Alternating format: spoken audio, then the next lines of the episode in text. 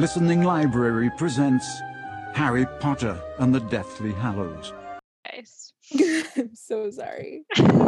I mean, I'm sorry that I No, uh, don't be. not don't be. versed in the verse. You know what I mean? No, yeah, I, I do know what you mean. I'm picking up what you're putting down. I do have a verse for you though. It's in the form of uh five seven five. Oh, oh, oh! Are you ready to ready to jump right in? That was my transition. A smooth, uh, Operator, smooth talker. smooth podcast operator. We're back, baby. Yo, it's our final season. Doo-doo-doo-doo. It's the final season. I think we're singing different songs, but I think they're going well yeah, together. I was doing final countdown, and then you were doing final. Um, something. you were doing. Do it again. I can't now. I'm lost. It was the final season. I don't know what I was doing. Ba, ba, ba, ba, ba, ba, ba, ba, Yeah. Something Yeah. like that. Probably something from a musical. Wow. Uh, I solemnly swear that I am up to no good. Bum bum ba bum bum bum bum. Chapter 1 The Dark Lord Ascending. welcome to another episode. I'm Alex, I'm Molly. and this is Potter Watch. It's Potter Watch, y'all. it's Potter Watch, baby. And it is the Deathly Hallows. I ah! cannot believe that we are here. I have an important cue that we could have done off air, but now we're doing it on air. And maybe we'll put it out to the listeners. Okay. Should we watch Deathly Hallows Part 1 at the halfway, at the point in the book where Deathly, like, should we do the movie with in sync with the book, or should we just watch both movies when the book is done? Ooh, yeah. Let's put it out to the listeners because I'm feeling like we do it halfway. That's I kind what- of feel like we do both. Oh, you mean so we Like- do it halfway and we do it at the beginning at the end, yeah, at the end? Like we do it maybe. together? Well, I if uh, uh, actually what I mean, let me take that. Let me let me walk that back a little. I think we do the drinking game at the halfway point, but then I may just want to watch the first part Correct. before we I watch. don't, I can't two. watch part two without having watched part one, two. I completely agree with you, but we'll only record the drinking game for part two. I also don't we- think we're physically able to do two movies back to back with a drinking game. Mm-mm. You Mm. all know what happened. We saw the video. If you didn't see the video, go see the video. I promise you, it's hilariously embarrassing for us. Keeping in mind really that is well edited and that there was a lot cut out. Yeah, I mean, if you listen to the podcast, you can tell the difference in timing. Um, I think the podcast episode was probably really rough because I like chain like I like did something different halfway through and I like half assed going back over it and I was like, I'm sure it's fine.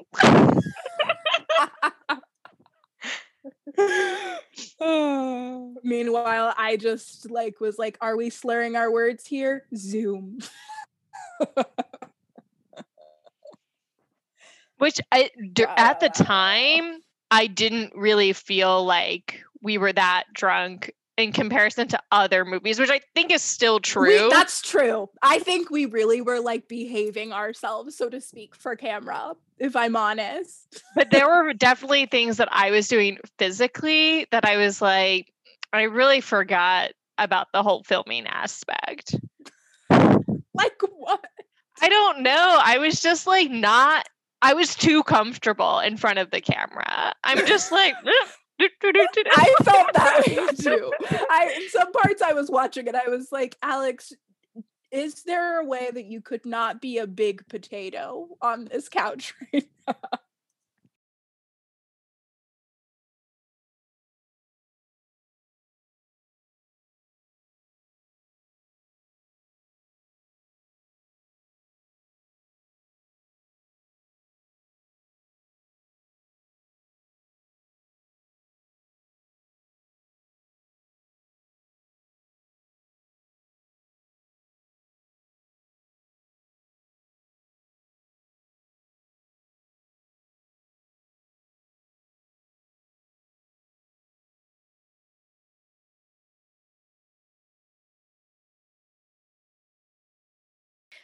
Um, Should we talk about this chapter, chapter one of the Deathly Hallows? do you have anything? Uh, did you want to talk about these um poet these poems or these like little pieces ahead of the chapter? We can. I think they're like beautiful. What I meant to like actually like take notes about them. me too. And then I didn't go back and reread them the way that I wanted. Yeah. I like marked it and then I was like, oh, whoops. For context for the listeners, um, we are one day into the Biden presidency. Um, we've had some rough Wednesdays in a row, but we're back on track as a country. um, but my some of my not my notes and thoughts have a political edge because of what we're coming off of. Oh, interesting. Mine do not. I was very like in Harry Potter, so this will be like a good contrast for you to like relate it to. Let's just say I see some parallels between the Grand Old Party and the Death Eaters. Grand Old Party, the GOP. Oh, I, I knew. I knew where we were, where we were with the For the abroad listeners.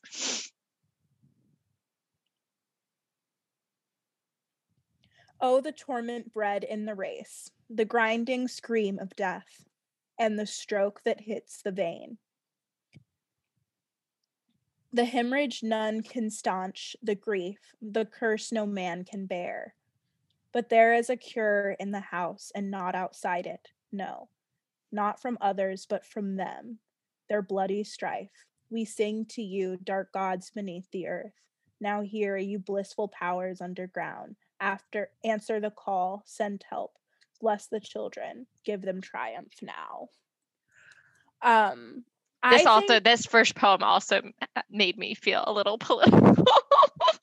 i think that's a really beautiful poem that definitely sums up a lot of what's gonna happen in this book and and what they need um it makes me very it makes me feel very um it makes me feel very emotional knowing what happens in the book you know? Like i think it does sort of set the tone like this is a very especially that last line bless the children give them triumph now. Um it just sets up like definitely the death the heartache the like the the call to battle call to arms that this this book really is. Oh, the torment bred in the race, the grinding scream of death, and the stroke that hits the vein, the hemorrhage none can staunch, the grief, the curse no man can bear. But there is a cure in the house, and not outside it, no, not from others, but from them, their bloody strife. We sing to you, dark gods beneath the earth. Now hear, you blissful powers underground, answer the call, send help, bless the children, give them triumph now. Aeschylus, the libation bearers. Death is but crossing the world, as friends do the seas. They live in one another still. For they must needs be present, that love and live in that which is omnipresent. In this divine glass they see face to face, and their converse is free as well as pure. This is the comfort of friends, that though they may be said to die, yet their friendship and society are, in the best sense, ever present, because immortal. William Penn, More Fruits of Solitude. And then this the next quote the death is but crossing the the world as a friend as friends do the seas they live in one another still. So this this whole it reminds me a lot of the um one the resurrection stone and two like obviously harry being in between harry dying coming back being in between two worlds it actually reminds me obviously jk rowling gets a lot of inspiration from um tolkien and it reminds me a lot of um the boat that takes you with that that takes hobbits or I guess not hobbits that takes ring bearers like bearers of the ring in Lord of the Rings to like this afterlife that is to I the guess next life. Yeah. to the next life but it's like a specific place for people that are bearers of the ring and so and so yeah um yeah i'm i i think obviously bring up the resurrection stone um because it talks about the immortality yeah despite of death and i mean obviously like, there's a lot of people that die in this book and a lot of friendships because of it and like i think about the marauders all being together at the Mhm. end um things like that um and then the the first one i mean that middle part is what i was kind of resonating with right now like there is no cure in the house and not outside it no not from the others but from them their bloody strife like we sing to you dark gods beneath the earth it's like in, in this book it, it's really a juxtap i think there's a big juxtaposition of like the unity of the um, order of the phoenix versus what happens with the death eaters and the division and how like the cracks kind of and um yeah i don't know i don't know if that the poem is like Mhm. explicitly addressing that but that's what made it what i started to think about reading that part i guess and like the cure Yeah, I really-. The care in the house definitely Yeah. um, um this is the comfort of friends that though they may be said to die yet their friendship and society are in the best sense ever present because immortal um so I, in a lot of ways that last line of the second part feels like a letter to us like as readers you know oh that's really beautiful. Like even though like the characters we love have died and are gone um you know they're immortalized in the book yeah. books and like in our hearts and in fan fiction. And like the books themselves are Right. our friends and they are immortalized um, while we're like yes we're in our feelings we're in our feelings it's the last one i have so many feelings. Um but while we're here analyzing like front parts of books uh uh the dedication in this book is beautiful.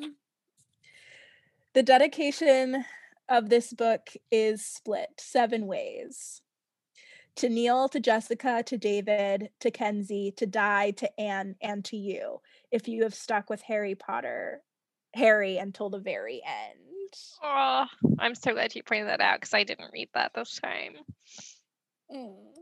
until the very end In, ugh, that's a great tattoo quote yeah. i Oh, don't until the actually see that a lot the until the very end. yeah Yeah.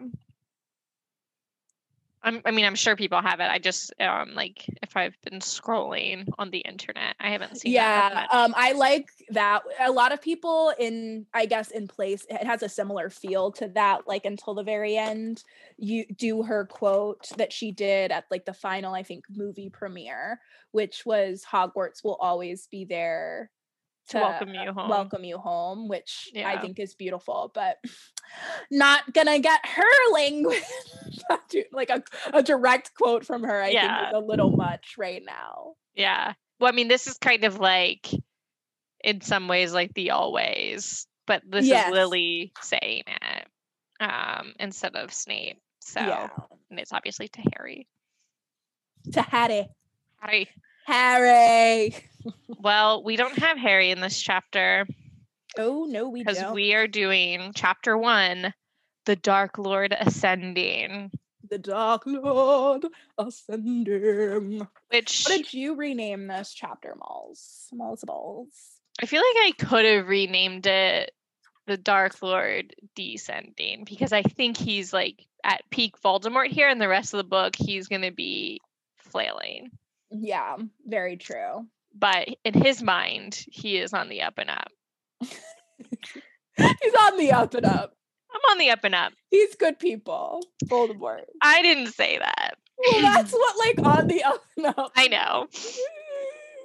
Um, I said my rename is a seat at the table. Ooh. Ooh, that's a good one. That's a really good one for this chapter. So my poem and my title are all about I'm sure you can guess. a Oh, very is it? a Um, specific part of this chapter. is it one specific character? No, it's a Oh. specific family. Oh, okay. Sure. So um I like but it's like focusing on one part of It's. Yaxley's family. Yeah. it's, Yaxley's family. It's actually the family, the Burbage family. Oh. Too soon. Too soon. Too oh. soon. Okay. What's your? uh my rename is a fallen family. Oh, now it's really dark saying the Burbage family. Yikes. Yikes through. Wow, that's not funny, Alex. Get it together. Why are We you need it. This is. I mean, this is a way to start the books. I'm just saying. Yes, truly. We it's a a rough start. Did you have a haiku for us? Do you want to sum up the darkness in a 575? Do you want to do yours together since you said they kind of go together? Oh, yeah, sure. Mine is not a haiku. Mine is a tanka. I know I do that sometimes. I almost did that, and then I thought you'd get mad at me because it was the first chapter. No. I I was very inspired. It's a 5757. Oh, a t- I messed up. What? So mine's not a tanka either. Mine's just a poem, okay? I forgot that a tanka was 57577 and instead I did 5775, which is No, just whatever. It doesn't haiku. matter. It doesn't it's just matter. a poem, okay? Okay. Poisoned at the root. On the Malfoy's tree bloomed doubt. Here, take my branch, master. Mock my seedlings too. That was a real poem. Thank you. That doesn't belong on this podcast. That was an should be in a book somewhere Oh, on my thanks. shelf. Um, that was really nice. Do you want to read it again? Sure. Poisoned at the root, on the Malfoy's tree bloomed doubt. Here, take my branch, master. Mock my seedlings too. I just love that take my branch. That is like Thank you. I was like, I think it was reading those poems at the beginning of the book. I was like inspired. I want to do a real poem today about the Mal- the the fall of the Malfoy family. I was also like feeling it because we just had that beautiful poem by the poet laureate. Like I was like, I am ready. maybe maybe that is it. Maybe I was just like feeling poetry this week. But I mine isn't. Like I was like feeling it, but I was like, I'm gonna do my same old shtick. okay. Um in I feel really dumb reading it after yours, but it's I'm fine. sorry. In inside Intel shared, loyalties lack wand. Okay, sorry, let me let me take that back.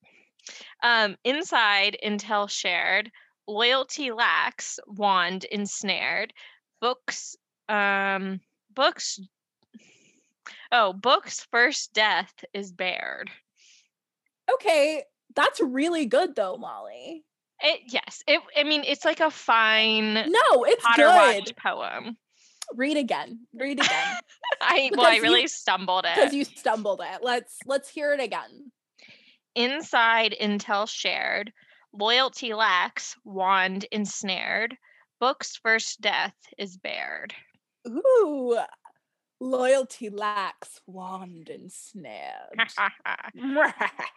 i really wanted to n- denote or note the um like this is like the first death is in the first chapter and we're Yeah. just rolling with We're that rolling in. And it's a rough death. Like this is Yeah. hard to to read, to witness.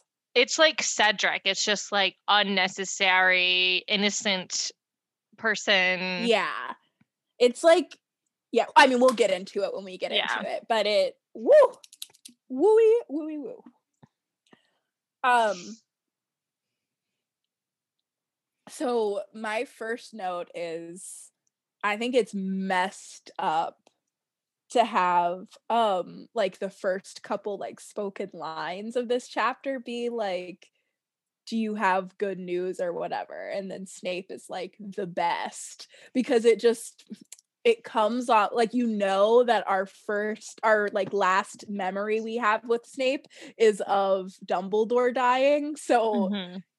And maybe it's because we just finished reading the sixth one, but for me, it almost feels like we're mocking that. Like we're starting out like, here is evil Snape because it's before we know if Yeah. he's redeemed himself yet. So it just it feels like, oh, And we don't know when this is taking place. Like right. You don't know where, yeah, in the context, you don't know where this is. So it just for me, that was just such a. It gave me bad chills. I was like, no, no, no, no, no.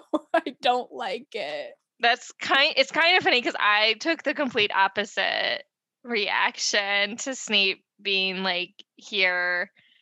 Um, which I feel like usually were the the opposite, but I was like I was feeling very sympathetic towards Snape. I was like, he truly lives the most lonely life because no one in the Death Eaters trust him or like him. And no one on the other side obviously trusts him or likes him now. And like he's not allowed to get close to anyone. And it, I don't know, it just it hit me in this first part a lot just because he's just so isolated, I guess. I have that note a lot throughout the rest of this chapter. Yeah. This I was just really trying to look at it from a person that hadn't read No, you brought up a really in- good point. Yeah. but the but I know I definitely see what you're saying throughout the rest of this chapter, it, especially later with Charity.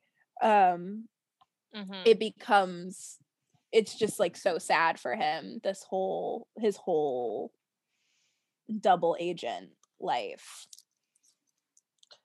um i'm always taken off guard this is a funny note i'm I, sorry I think I know what you're gonna say. by the peacocks in the malfoy entrance Okay, what do you think of when you think of a white peacock? This is a kind of this is a test. what do you I don't know if you read this book in high school, but we read this book in high school and I, this part always makes me think of it.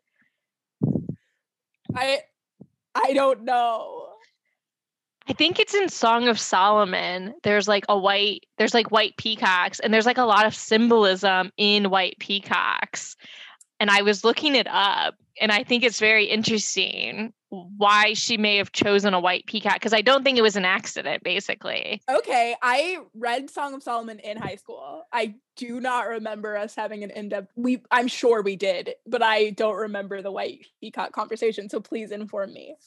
Okay, so I was like just reading this like right before we got on, um, and I was trying to like figure out what what it if it's supposed to connect. And this is um actually a UK website that posted this, but um, so white peacocks originate from India and are revered.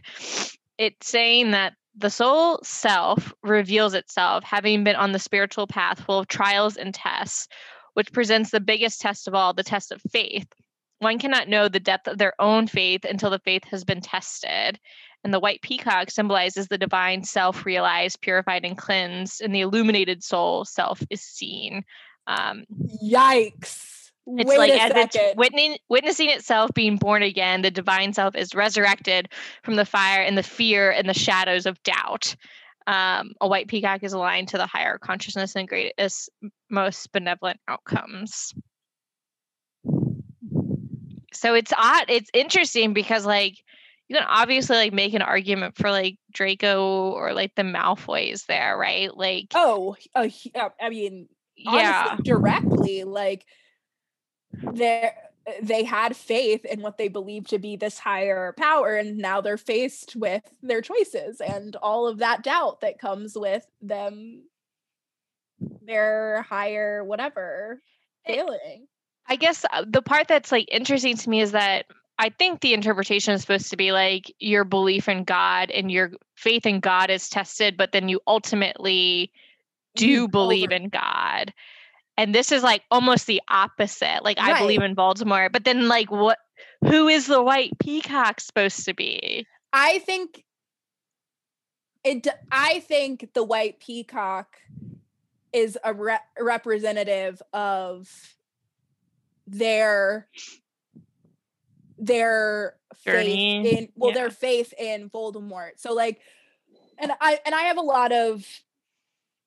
I have a lot of feelings about this because obviously I read a lot of fan fiction that happens within the manor Mhm. but I think this first chapter also like I think it it's supported by the text that the manor was this like place that did have a lot of life and it was like rich and beautiful. It's described to have the like Eden by yeah chance? yeah it has crystals surrounded by it. So i think the white peacock is like a representation of that like great house of the malfoy house their beautiful manor that was thriving with this pure blood belief like their era their reign basically in this society. And then you get in and the first thing you walk into is like this dark table and no one's happy and you're watching them sit there stiff as a rod in their own home feeling uncomfortable like it's it, it- it's i think it's more of a juxtaposition right I did, like yeah. you've got the white peacock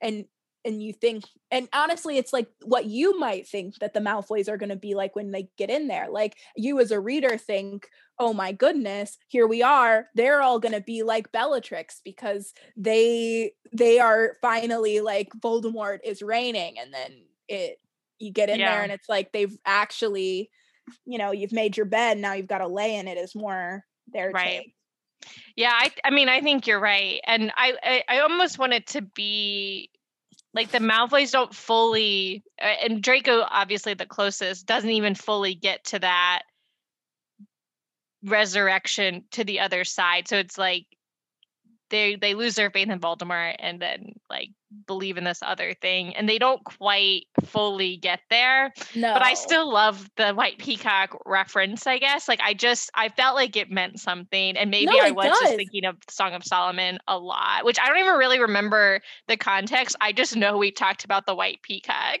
when we talked about Song of Solomon. Oh, I think she definitely put it there on purpose. I think Yeah. it's I think it's a she wouldn't include like it's a weird thing to include. Yeah, it's very specific And it's a white peacock specifically. Yeah. Yes, yes, yes. Ugh. she who must not be named and your talent, please get out of here. But I Thank think you. I remember like kind of doing a Harry Potter reread my senior year of high school because I think I'd kind of fallen off, but I was like, I'm gonna reread them. And we had just read, I read Song of Solomon my senior year for like AP Lit or something. Um, Mm. and I think so I think it was like very present in my mind when I read it. When I read the series, and I was like, "A white peacock," you say? Did you say a white peacock? Um, um or it's like what they're leaving behind. Like I think you're also kind of implying that, like yeah. Like this was that's who they were. Yeah. Mhm. Um, I do, however, think it's cool to be on this side of the table. Not like I don't us think as it's the reader, us like as the reader, it. not like I don't. I don't. I think it's kind of cool to be bad. You know, I don't mean? think it's a cool to be Death Eater. I love being naughty. You know what I mean? yeah, I love just like a casual murder for fun. it's like a big orgy at that table. Murder orgy. Um, But yes, as the reader, getting to see like uh like it's very dark, but it's also very cool.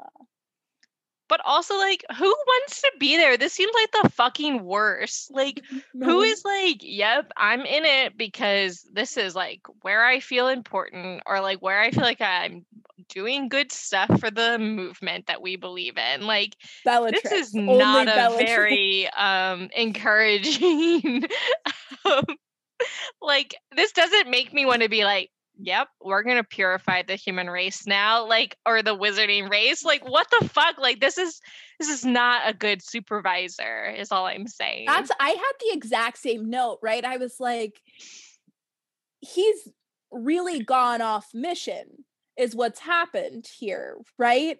Like he's obsessed with Harry.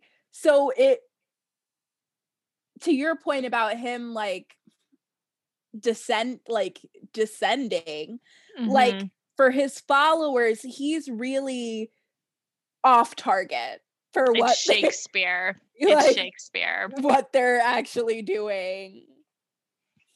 I mean, what they would actually like to be doing. Like well, for- wh- I yes, I had a mo- I had a note about that in just a second. I want to get back to that, like the whole like we have to trim the prune. Yeah, oh, the family, the family tree. Yeah. Um, I just had a I think a comical note Mhm. that Voldemort loves a seating arrangement. like He he's got his it. circle everyone has their spot and um yeah loves a seating arrangement everyone has to sit you know you can't sit with us yaxley Uh, not allowed. yes. Um. Um, I have this really helpful note that I'm sure no one's thought of before. Um, that just says Voldemort. He seems unwell.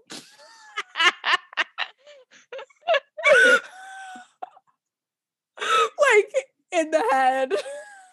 i mean we gives you that impression did something specifically jump out or is that just in general? I, I think he must he, he's like going on like he's going on these rants and he's just I think I'm commenting on the same thing you were commenting on earlier where it just does not seem like a well managed or thought out meeting but in instead of saying it like that I just wrote the note Voldemort seems unwell. Well he likes making those jokes and then immediately stops laughing. Um.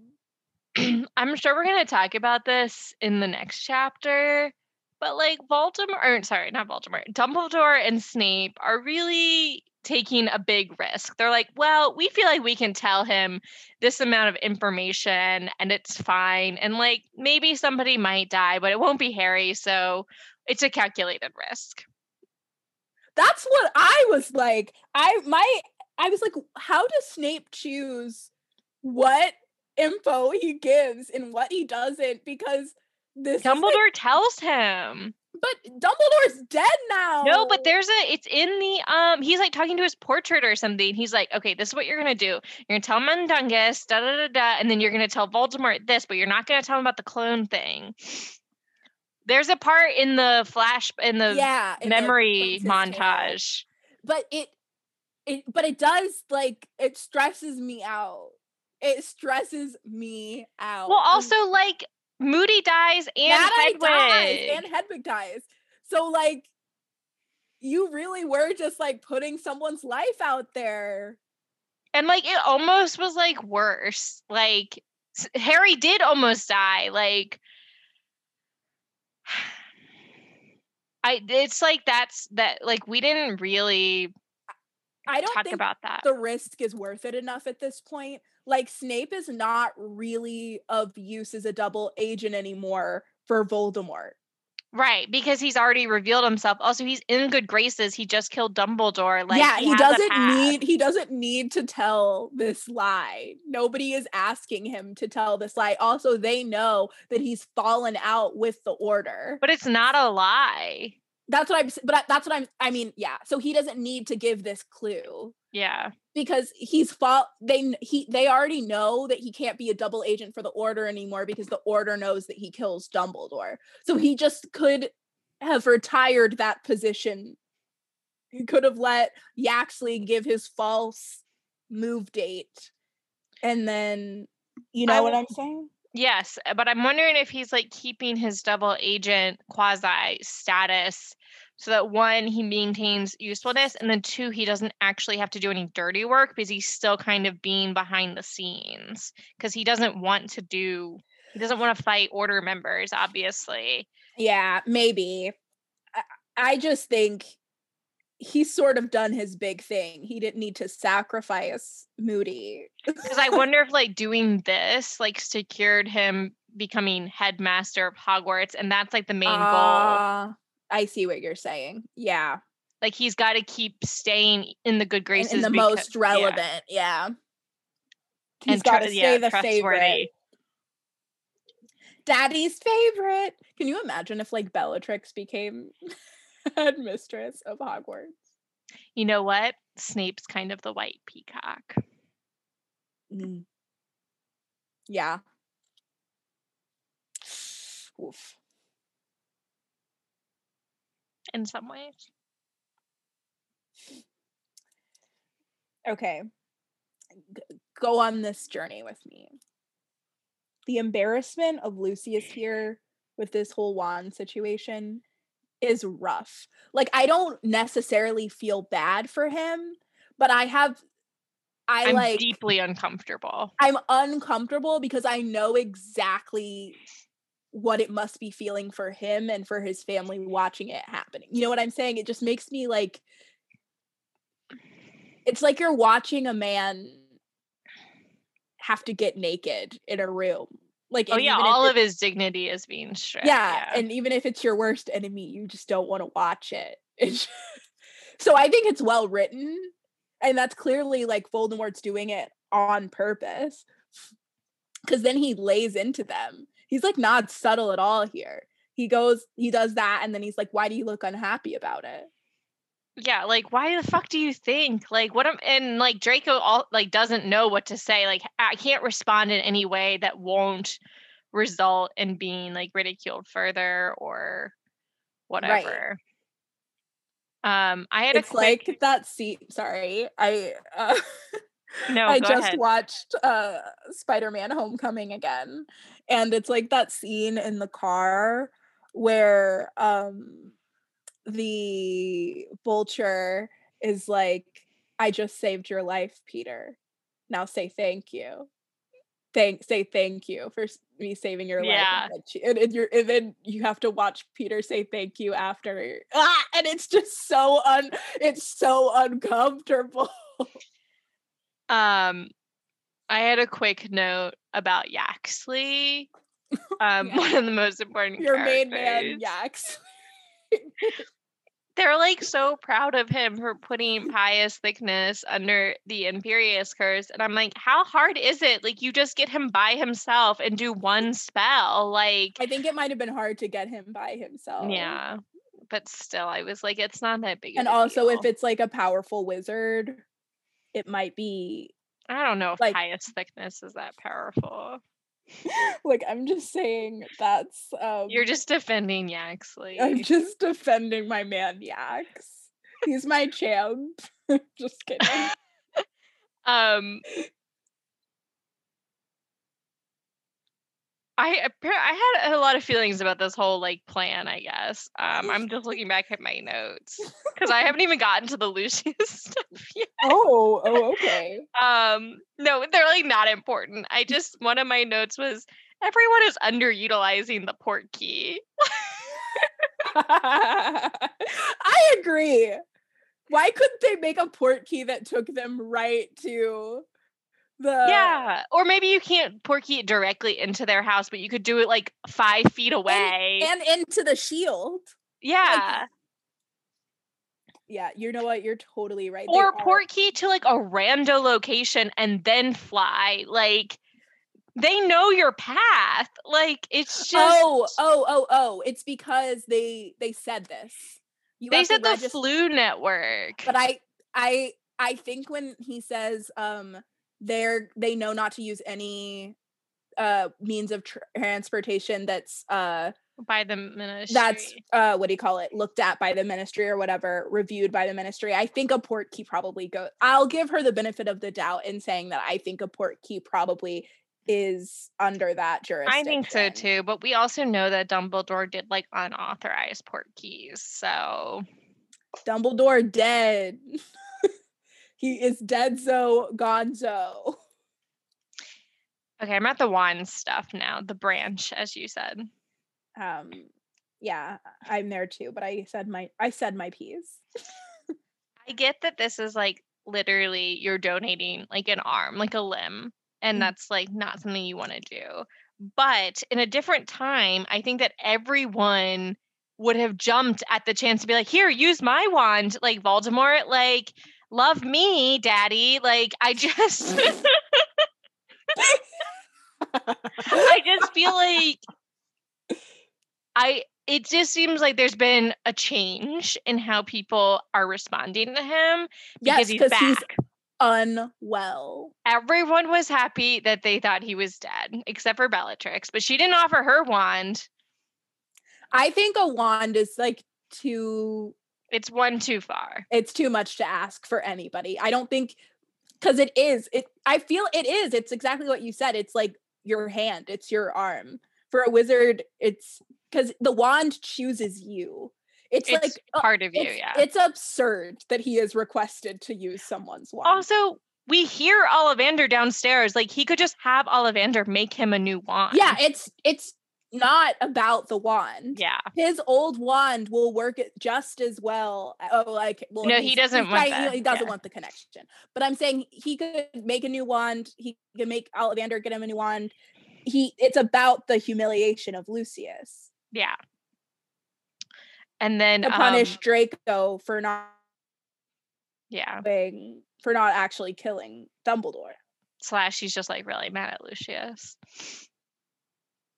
Um every time so yes, the whole like give me your wand is humiliating, but then the worst part is when he like goes to accept Voldemort's wand and it's like in a very minor way, but this is the only thing I could think of. It's like when you go to hug somebody and they weren't going for a hug, like they were going for like a handshake or something.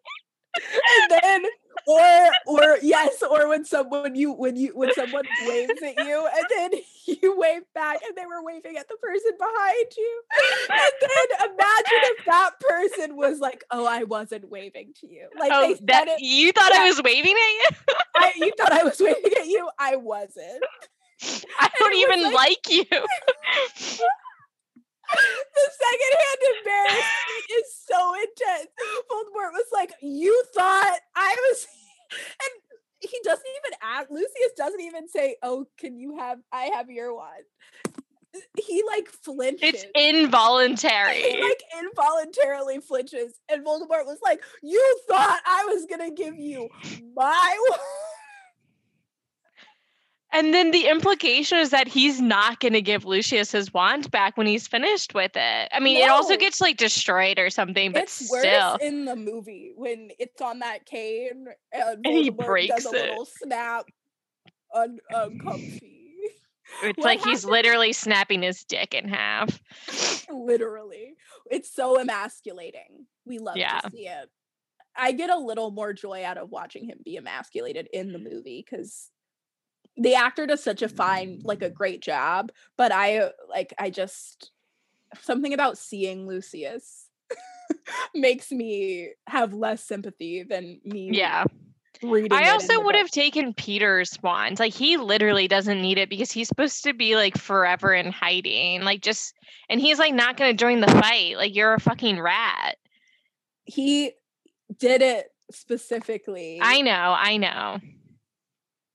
Because he doesn't he also he is such a like little actor voldemort loves to put on a show. He was like he walked around he strutted around the table and he was like i find myself in need of a Oh. wand. Who am i gonna choose? Tap tap tap lucius. And if someone else had volunteered, he'd be like, Oh no, Lucius, you wouldn't let them volunteer, would you? Uh, lucy my number one fan would love to and then what happens where narcissa goes like cold she like gets really stiff Oh, Is why are he- you guys unhappy that we're here? Oh, yeah, yeah, yeah, yeah, yeah, yeah, yeah. And then Bellatrix steps in because I think she is trying to d- help her sister out there. Oh yeah, definitely. And then Voldemort wasn't done. Voldemort said, "This is the roast of the Malfoy family," and I wasn't quite finished. And he's like, "Oh, I think congratulations are in order." But look, I'm they're- and they're like, "What?" And they're like. Remember mm. how you're it's like he's gossiping. he's such a shit starter. That was my note. He's such a a shit starter. He's a shit stirrer. He like sipped his tea and he was like, I hear your little niece married a werewolf. And they're like, we're not even "Look at-" bothered about them. Like, why do you even know that? Like, They were like, we haven't talked to her in years. We do not care about her. And then he goes, Draco, are you gonna babysit the cubs? That was a he practiced that one in the mirror. I was crying. It's so funny. This was my first. Well, actually, I wrote this after I wrote my other political note, but this is my first note in in the context of like, this is Trump like getting all of his GOP like Mhm. followers to stop following him. Like everyone has their breaking point, and it's often far too late. But like there goes Pence, there goes blah blah blah. Like there goes the Malfoys, there goes Snape a long time ago. Um, there goes Peter. Like later on, like Mhm. he is like. Uh, this is where I was like thinking it like politically like here is like the head honcho of the party that like slowly everyone is just kind of walking away from him until the very end when he's only left with um, Rudy Giuliani, aka Bellatrix.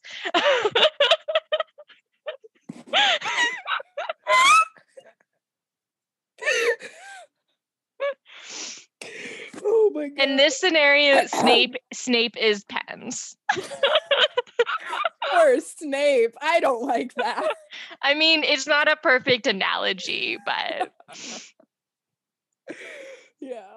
Oh my god. I just felt very strongly like I you really you really got me uh until you're left with Rudy aka Bellatrix.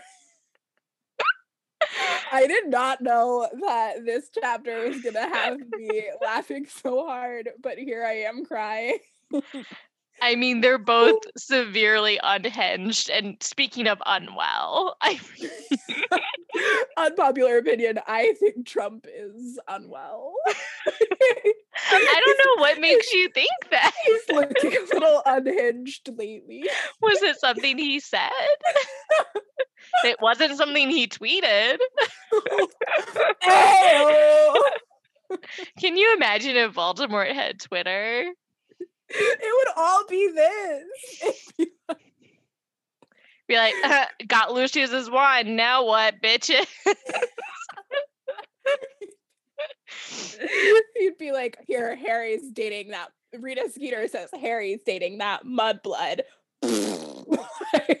Draco Malfoy, are you gonna babysit the at Cubs?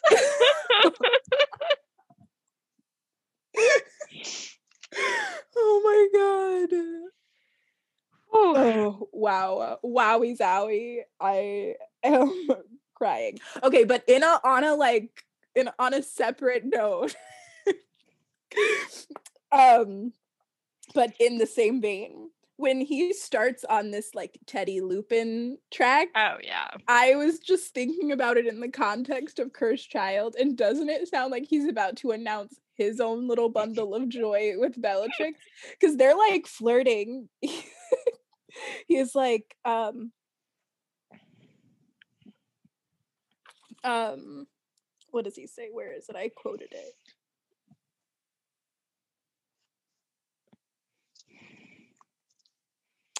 Ugh, where did I quote? Oh, no higher pleasure, Bellatrix. No higher pleasure. That's a great honor coming from you. That or that means a lot coming from you. And then he's like, "Don't you have a little happy announcement?" and I was like, "Um, is he about to announce their little um Delphi baby.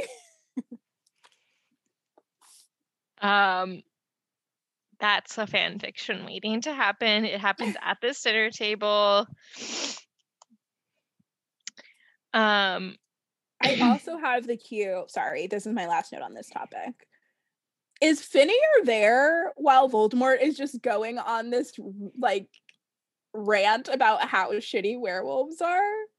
no, But he's like in the Death Eaters. Yeah, But but he- he's not at the. He doesn't have a seat at the table. He doesn't have a seat at the table. Okay, gotcha. I think they even kind of like insinuate that later. Like he's just being used. Mm, hmm Um, do you remember what your first thoughts were with this Draco mention? Like this is his his first real like moment at the table. Oh, wait, wait, which one? Just like, yeah, Draco, will you babysit the cubs? And like you're just watching him like Oh, react and I rem- stuff. my very first time reading. or like where it was significant where you're like oh this is the first time we're like hearing from draco post Yeah. sixth book I I remember being like I remember so my first read through I wasn't as huge of a like Draco Right. fangirl as I am now. So I'm not going to count that because Yeah. I also was like younger. Like I wasn't reading with as much I feel like I wasn't like reading with as good as like a script uh script book analysis, Yeah. you know. But my at least second time and like every time since i just think she and we really only get it in this chapter and a couple other chapters throughout this book like she just does such a good job of painting the picture of the fall of this family and i think even the setting of having voldemort like take over their house and like demean them on their turf just she, like it just I hate to give her so many compliments, but I just think it just the arc of them is really their fall from grace is really well done. And then you get you get to just see poor Draco just sitting there and all of the little it makes me really sad to think about him like looking at because the other description we get of him is him staring at Charity up there. And Yeah. Voldemort's like, oh, you wouldn't have had her as a teacher but he like has he's seen her at the t- the great hall he knows. he knows he it's it's sad to watch. It also just really hammers in the decision he made at the end of the sixth one like you Yeah. had the out and you didn't take it didn't take basically it, and he definitely wishes he did. Okay i'm at that i'm at all the um pure blood stuff me too i have a little note to voldy but you go first I just said, like, is this the actual goal, or is he just placating to his group? This was my other Trump moment. Like, is he just saying this because this is his base and he knows that that's like what they want? And so that's going to keep them on board. And then his real goals are, like you said earlier, like killing Harry, or obviously the whole um horcruxes or like whatever like i just don't feel like he's ever been in it for the whole pure blood thing i think he he's a lost soul but that's i not where i thought we were going he's I- unwell he's unwell. Guys, I'm telling you, he's sick. um, but I do think in general, right? Like he just wants he wants power, like yeah like Trump. I don't think Trump really cares about being racist or cares about, you know, he just he picked a group of people that would follow him and he says whatever They wanna hear. radical thing that keeps them going and fired up. Um, I do think though there's a little bit of he like picked a struggle that aligned with his like connection to magic through Slytherin. yeah Right. So like he clearly doesn't have a problem with going pure like, blood he's influenced by that, but I think his his like main goal, like what he wants more than anything is to have power and how he can do that is like become a master race. Because he he then he has this whole speech about don't worry, we all have like dying leaves on our family tree. We need to just trim and prune and cut the hedges. And it's like you have some limbs that you need to cut off too, Tommy, don't you? Like he did. He did though. He cut them off. He pruned. He pruned. But like it's a big part of him. It's a half of him. Yeah. Yeah, it's interesting because I do like the whole part where they get into that they feel like muggleborns are stealing magic like the most severe form of like the racism in the wizarding world is that like that they think that they're literally stealing magic in order to like get to where they are and It's it's like i don't know if he really believes that He- or he just is like fine to go along with that He definitely doesn't believe that. And I don't even think they believe that.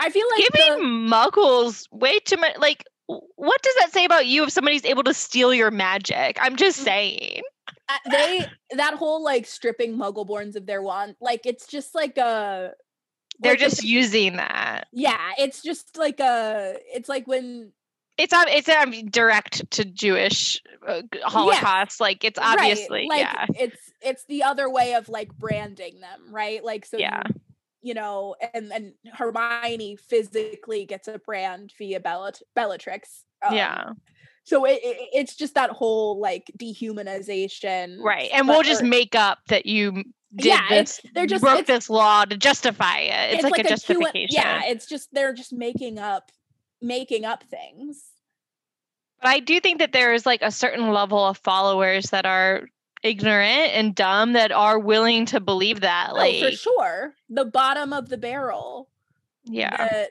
they'll they'll be willing to believe anything. But like I don't think the people at this table really believe that. I don't think Umbridge, who's not even a Death Eater, believes that Muggle-born witches are stealing. right. You know, like when she's head of that team, like taking away. Like, it literally wand. makes no sense. Like, it magic doesn't work like that. She says it in that scene. She's like, "I got my wand from Ollivander's when I was 11. Like, I didn't steal this from a witch." That Like- makes no sense. Like, like, how do you think that this transpired? where are all of these witches that these unarmed muggles took these wands away from because there's a lot more like muggle-borns and half-bloods in the wizarding world than there are purebloods so Also, did I like suck it out of you? Like, what? Um, what it happened? just it, it Yeah. it- yeah i i don't think we need to try and reason right. them. no we're making we are calling it what it is which is um all right so just for you guys to know we had a little recording malfunction and Oh, it cut off. oopsie.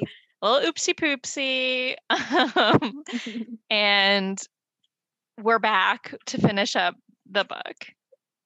And we think we're on our last notes about um poor charity poor charity bum, bum. Oh, no. This chapter also started with an unfortunate charity Burbage. cut it needs to be cut Cut. no cut no, cut. no cuts. no cut. We've done enough cutting on accident. um uh it always like wrecks me com- destroys me to hear um charity like crying out to snape Yeah. It it, it also we- just like sets a tone for the whole rest of the book. oh i- mean like it's horrifying like i and i don't know if we had said this in the previous recording or if it got cut but i'm gonna say it again i could not do snape's job like that is Yeah. that is rough that is it's rough that he has to sit here and watch this and i know he's not like the nicest person or whatever but like i'm sure um his idea of a good time wasn't watching this like person that he worked with be murdered right in front of him as they call out to him. Like he's a decent person that's you know he switched sides no matter if you uh how you feel about his politics i don't i still think this would be like terrible to watch. Yeah but he there's also like a certain psychopathy that he's like able to without like even making a face like there's a certain level of compartmentalization there that's Yeah, like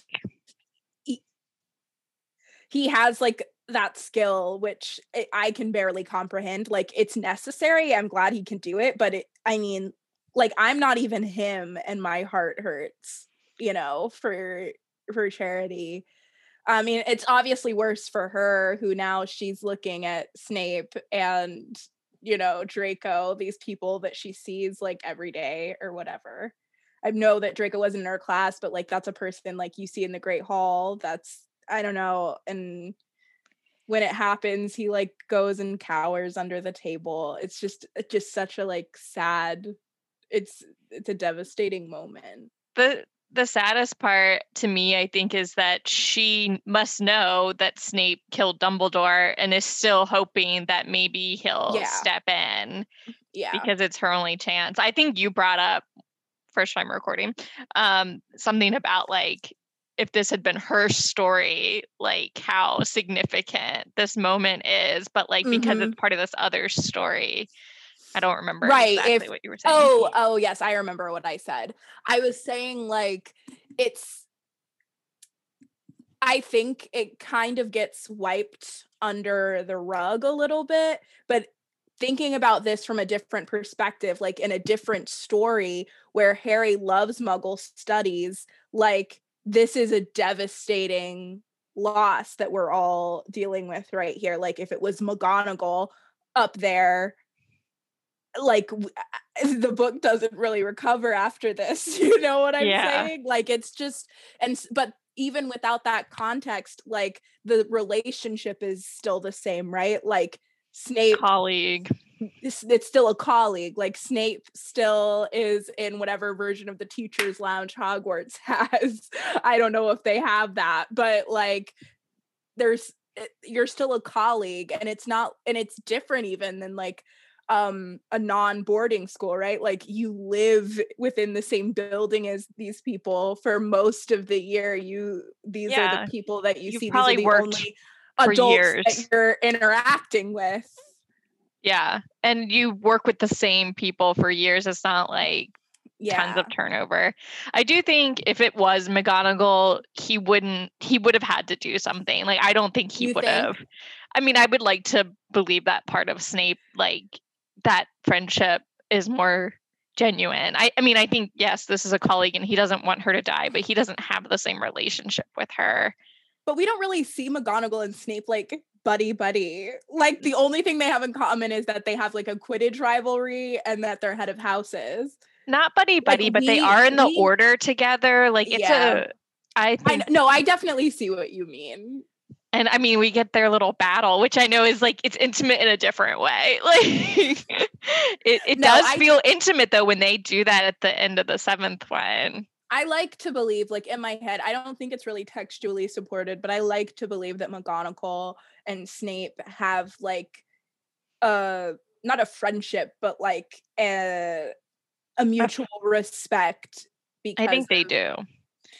and yeah so i guess it's a little bit different but I mean, in the first couple books, it's come it comes off more of like a friendly rivalry. mhm. Obviously, as we get more into um, what's happening, it it changes, and our perspective on Snape changes. But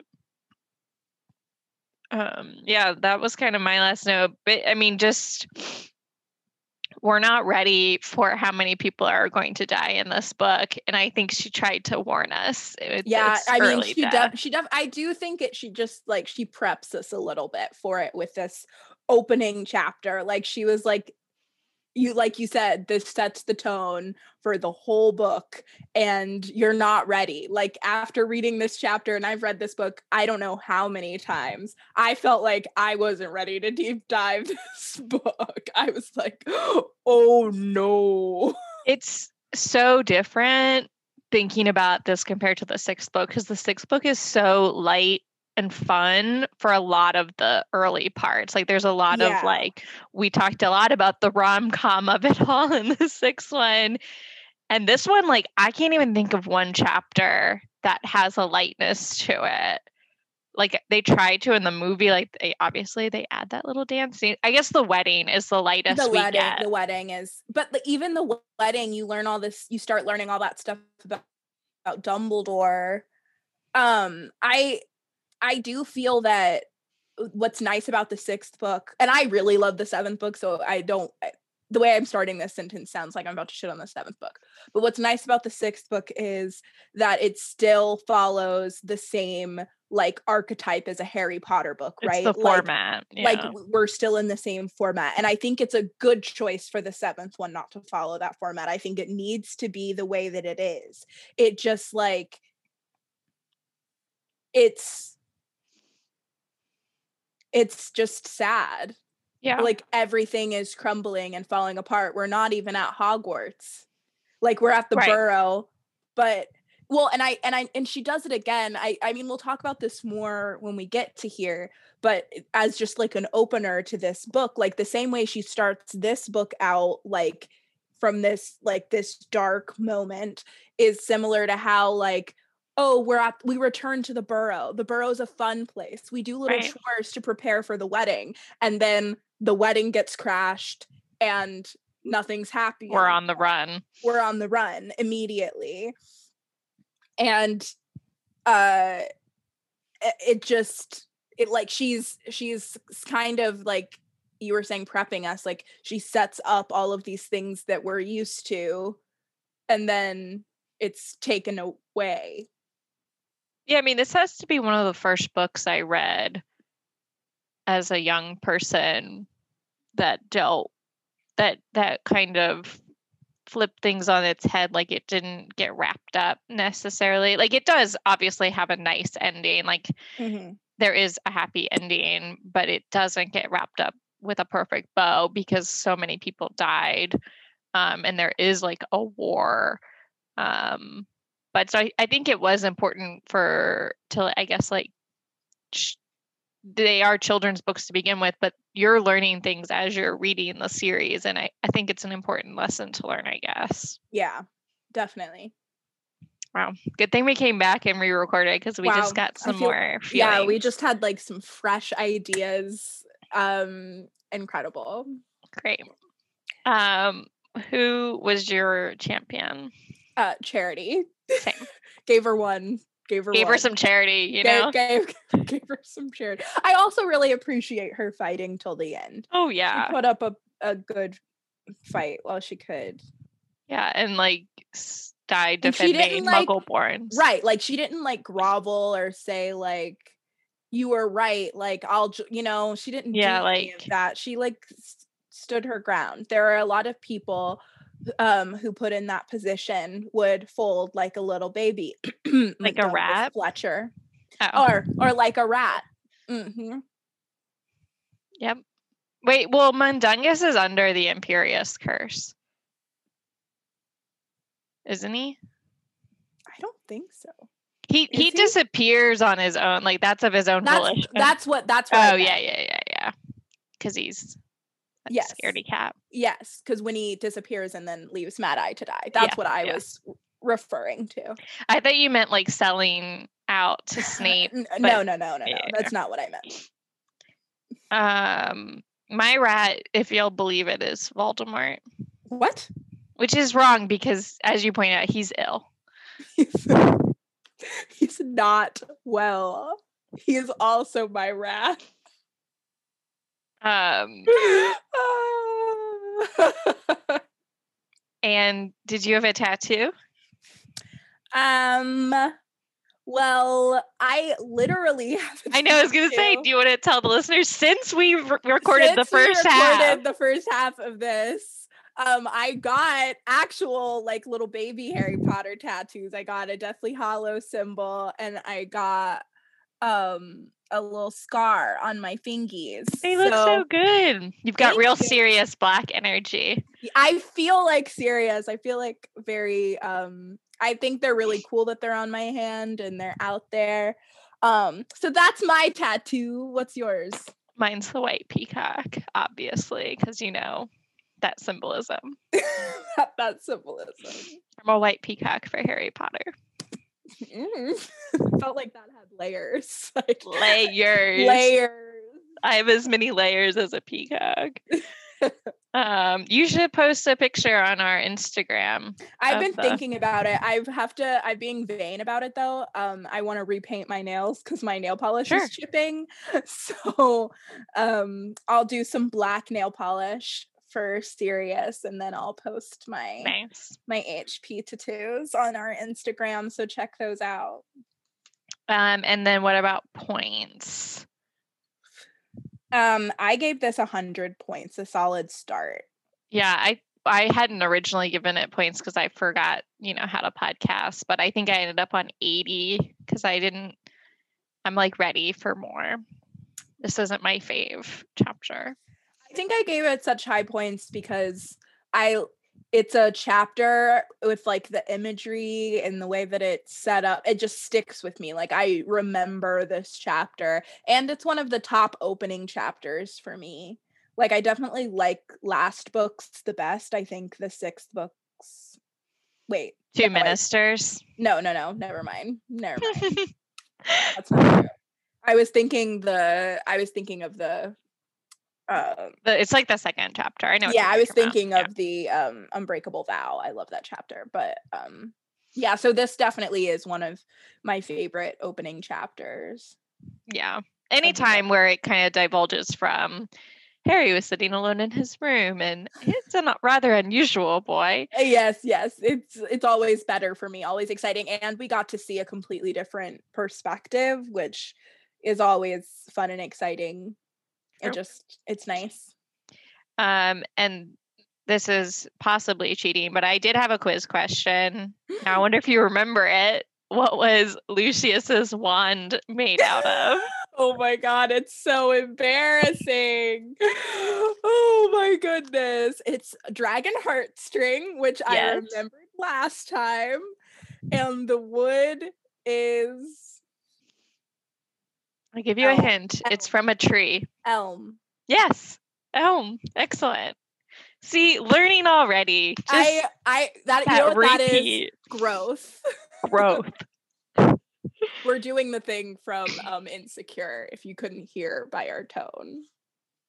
Um, and I think there's something at your window. Who who? A couple owls at your window.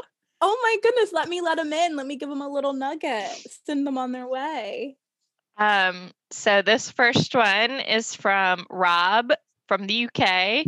Um, Oh no. let's see. Dear Alex and Molly, I am emailing you. Thank you for making this podcast. I very much enjoyed it. I live on my own in the UK, and we have recently had a massive wave of COVID 19 a new variant that spread super quickly and are, na- are now in a national lockdown, which means that I can't leave the house except for work and to buy food. This was extremely depressing for me as I suffer from various mental health problems, and the loneliness can exasperate them. Um, and then you'll like this part, Alex. I was then browsing for Lord of the Rings reaction videos on YouTube and I came across Alex and Jessa's channel. And one of those videos, Alex mentioned this podcast. Yay! Yay, so nice. I'm so glad that people are coming from the Jessa and Alex Watch channel. That's But if really you haven't checked out Jessa and Alex Watch, check it out. Check it out. um, I have loved Harry Potter since it came out, and I'm severely dyslexic, which will explain some of the spelling in this email. Um, didn't notice it because I can't spell. Um, that's just Molly talking. Um, and find it very hard to read for any length of time.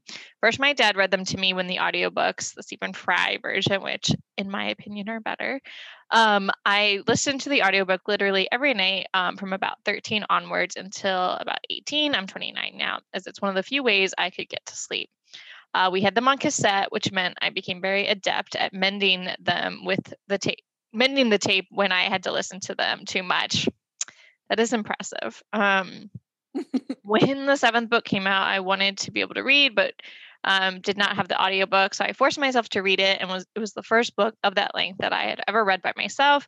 And I take this as a great testament to J.K. Rowling's writing ability. I downloaded your first podcast and instantly loved it. I really appreciate that you two are from different parts of the fandom. I would not consider myself a part of the fandom, but just a lover of the books and find your perspective incredibly interesting. I found that I it could get me through long days on my um, on my way home and also at work. Um, I work in the in education. Um, I love that you don't always agree, but you always stay friends, and I love that you're willing to praise and criticize anyone, um, regardless, including JK. I sometimes find your lack of in-depth knowledge of the UK frustrating sometimes, but completely understandable. I've lived here my yes, fair. fair I lived my whole life. Um, so understand everything. I'm at Prince of Azkaban chapter 15, and there have been two things that have come up so far that you may be interested in. Um, so the first, once he said it, I definitely knew what he was talking about. So a 50p coin that Harry got for Christmas in the first book, you said that you did not understand how Ron can find it so interesting as it's just a coin. The 50p is a bit unusual as it's not a circle, but it has seven sides, which would be different to the wizard coins, which as I just said, I do kind of remember the 50p coin having like this that different shape um, when I went there. Um, and then the second thing was that Snape referring to himself as a master is not that unusual in public schools in the UK. Conveniently, public schools are the same as private schools in the US. In universities, it was common for teachers and lecturers to refer to themselves as masters. So, in British context, Snape saying that is not unusual. Um, I wonder what level of degree you have to have to refer to yourself as a master, or is it just like the title because you're in like what would we would consider a private institution as opposed to a like public state sanctioned institution? Yeah, that's a good question. Because um, like in here, at least here, like most private school teachers have to have less qualifications than like a public yeah. school oh. teacher because of good job US. That's capitalism, baby. um but um yeah, so I was just like interested. I just I want to know if anybody knows. Robert, if you get to this part in the podcast, I hope you do. Please send us uh an answer to that cue. Um, and then he just wraps up by saying, I just want to say again, I really enjoy listening to the podcast and hope to get all the way through the end. I know you're almost at the end of the sixth book, but I hope to catch up to you before the end. So, hello, Rob, if you made it. Hopefully, you made it. Hopefully, we didn't scare you off or away um, and you get to hear your shout out. Thank you so much for um, that. Um, wait, you take that back. Thank you so much for writing in and for supporting both this and um, Jess and Alex watch. It means a lot. Very sweet. I pre warned Rob about the punting incident. Oh, thank goodness um that's an embarrassing one for us. I still love it. And I, mean, I, kind of love our game is this british or is this magic? So sorry if, for all our uk listeners. if you are from the uk or another country and know these things please keep writing in to tell us but just recognize that we will never learn on our own. Never. Even though we've both like we've been both been to the uk i've been multiple times. i lived there for five months been, yeah doesn't matter. Um, just didn't embrace that. didn't embrace the culture. I lived in Scotland for three weeks. Didn't. Fine. It's fine. We are um, uh, nature creatures of habit. We're we're we're a special pair, us too. Um, but yes, thanks, Rob. And then we had another one from Taisha. Um, Tasia said, Hello, Alex Molly. I love the podcast and I just caught up. I love listening to your insight on things, even if I don't agree sometimes, like Harry being dumb, as he is one of my top two favorite characters in HP, only second to my girl, Ginny. Um, but I love you, your guys' friendship. It reminds me of me and my best friend. We're talking about HP. Keep up the good work. And only one book left. Sad face. yes, sad face. Thank you, Tasia. Uh, thank you so much, Tasia. Sad face for us too. Also, I would just like to say that I love Harry too. He is one of my top um, heroes in all of literature. I think he's a great main character, and I don't think he has protagonist syndrome. So, I mean, maybe maybe a little. I think he has similar tropes to obviously main characters, like he follows the hero arc, but I still find him like interesting and different. You know? Yeah, I think he has protagonist syndrome in the like like a hero saving thing as Hermione puts it. Yeah, but protagonist syndrome is when the character is like so annoying Oh, like unlikable. Yeah, yeah, yeah. uh, is unlikable slash um frustrating because their only personality is that they're main the main character like They're so closed minded. right like ted from how i met your mother has like major Sure. protagonist syndrome For sure. yeah Um, yes, and I know we call him dumb a lot, but we also try and give him a lot of leeway for all out of, of the love. things he's been through. dumb out of love Yeah. I mean, what we are you gonna gotta do? we gotta say it when it we call we call him like we see Yeah. we we punt them we punt them when they come down the line. on that note Um, stay magical. charmed i'm sure